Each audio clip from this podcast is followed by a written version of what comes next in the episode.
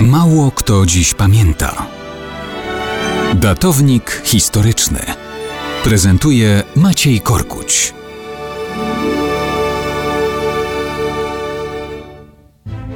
Mało kto dziś pamięta, że jutro będzie rocznica śmierci Stanisława Augusta Poniatowskiego, ostatniego króla Polski. To był dzień 12 lutego 1798 roku. Ostatni król, a może raczej osoba prywatna, król bez tronu, człowiek, który kiedyś był królem Polski. Koronę polską na głowie zawdzięczał Poniatowski Niemce na petersburskim tronie carycy Katarzynie II. Jej kochankiem został jako młodziutki sekretarz angielskiego posła w Petersburgu.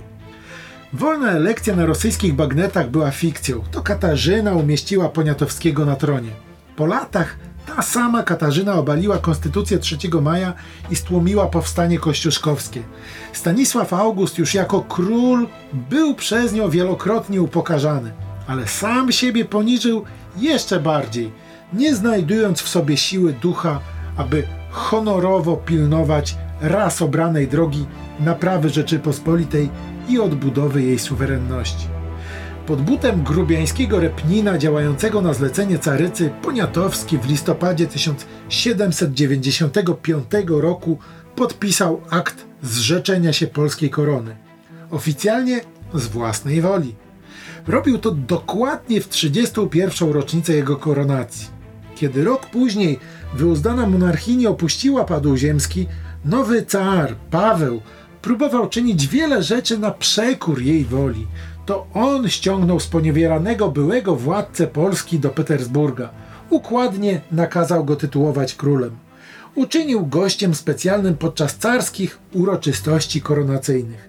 Przekazał mu w użytkowanie elegancki, choć podniszczony petersburski pałac marmurowy.